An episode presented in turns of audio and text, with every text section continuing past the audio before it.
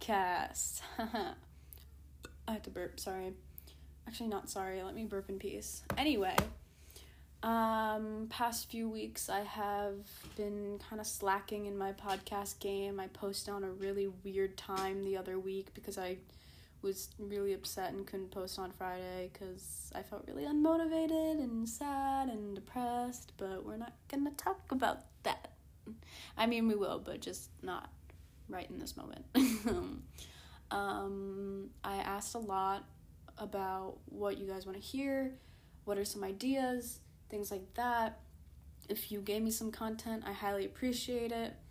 Um, it means a lot to me, but yeah, let's just get right into it. What's been happening? The quarter just ended today.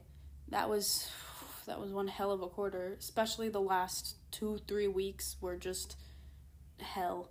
Honestly, this week I did expect it to be crazy, but not this insanity, you know. Teachers be doing the most, you know, like quizzes and tests. I didn't even know that we're in this week, you know. Like usually they give you like a week notice or they tell you when the quarter starts when the test is to be. Nope. Surprise quiz out of nowhere. Like, bruh, chill. I know sometimes they do it for like the betterment of students, you know, get those last grades to help bump it up, but like I feel like a lot of it one teacher especially definitely is doing it because she just could not time manage her grades at all. And she couldn't she doesn't even know how to work Canvas. That's the most that's the most annoying part. But I did get ideas on um, around this topic of how to deal with academic burnout. And that's kind of like, I'm kind of late because, like, you know, the quarter just ended and, like, this could have been a lot more useful if I posted this a week earlier. But you can use this anytime you want because academic burnout can happen not just at the end of a quarter, it can happen in the middle, it can happen anytime. You know, it all just depends what's happening in your life. And um, I think the first step to getting yourself out of that is realizing you're in it. You have to be very self aware, especially in the situation that we're in now. You have to be self aware of am I doing what I would usually do? Meaning, am I putting in the same effort I put in when school wasn't fully online or wasn't in this situation? Do I care about this?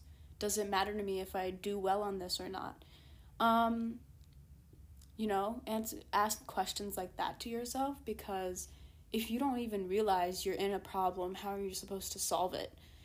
Um, things like that. Once you realize that, okay, I'm starting to burn out or I've completely burned out, um, I have no motivation to do anything at all, I don't care about my grades, um, you know, things like that. Um, just realize that that's okay you know, until a certain extent.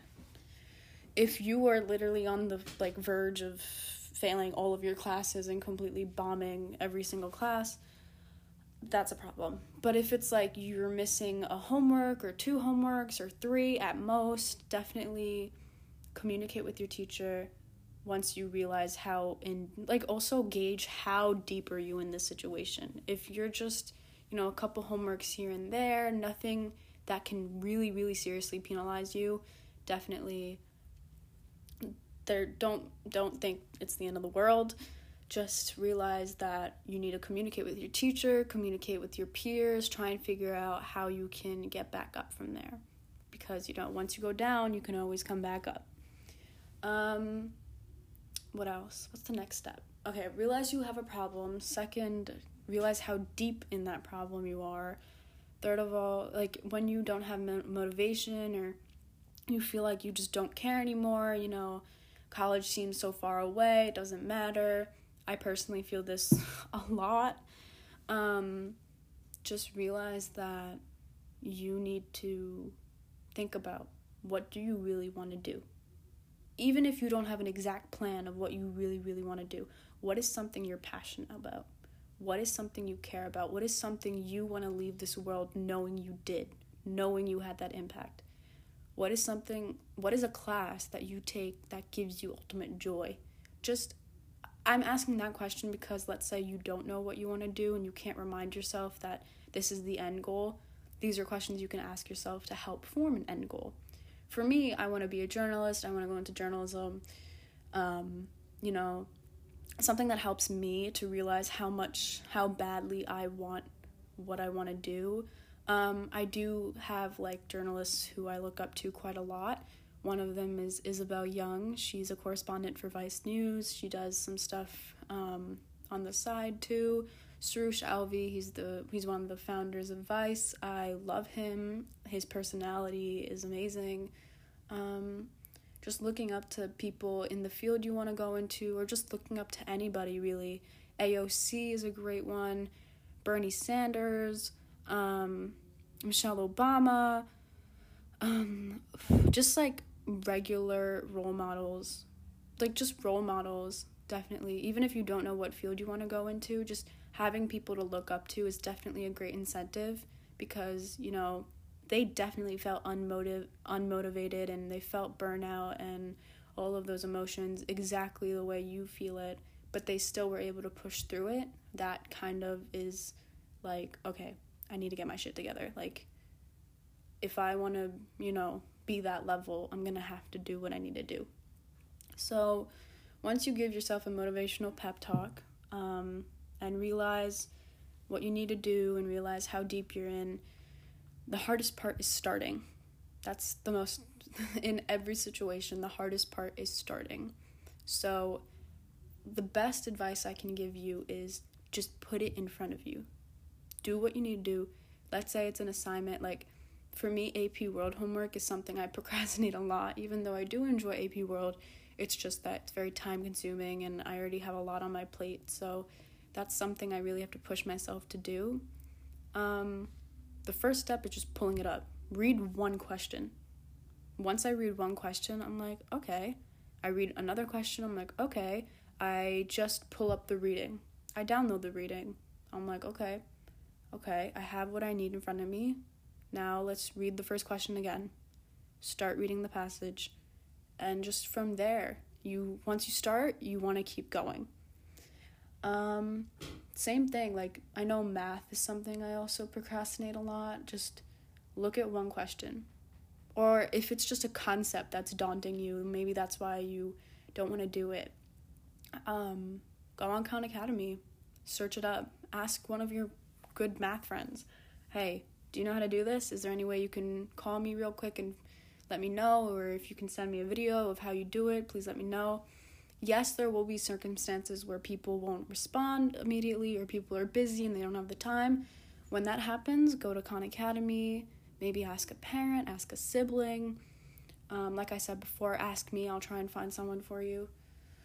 Um, so once you realize that there are resources to help you and resources to do what you need to do, and once you have it in front of you, and you realize, okay, it's not as daunting, that will kind of get you out of that like hole of unmotivation and stuff.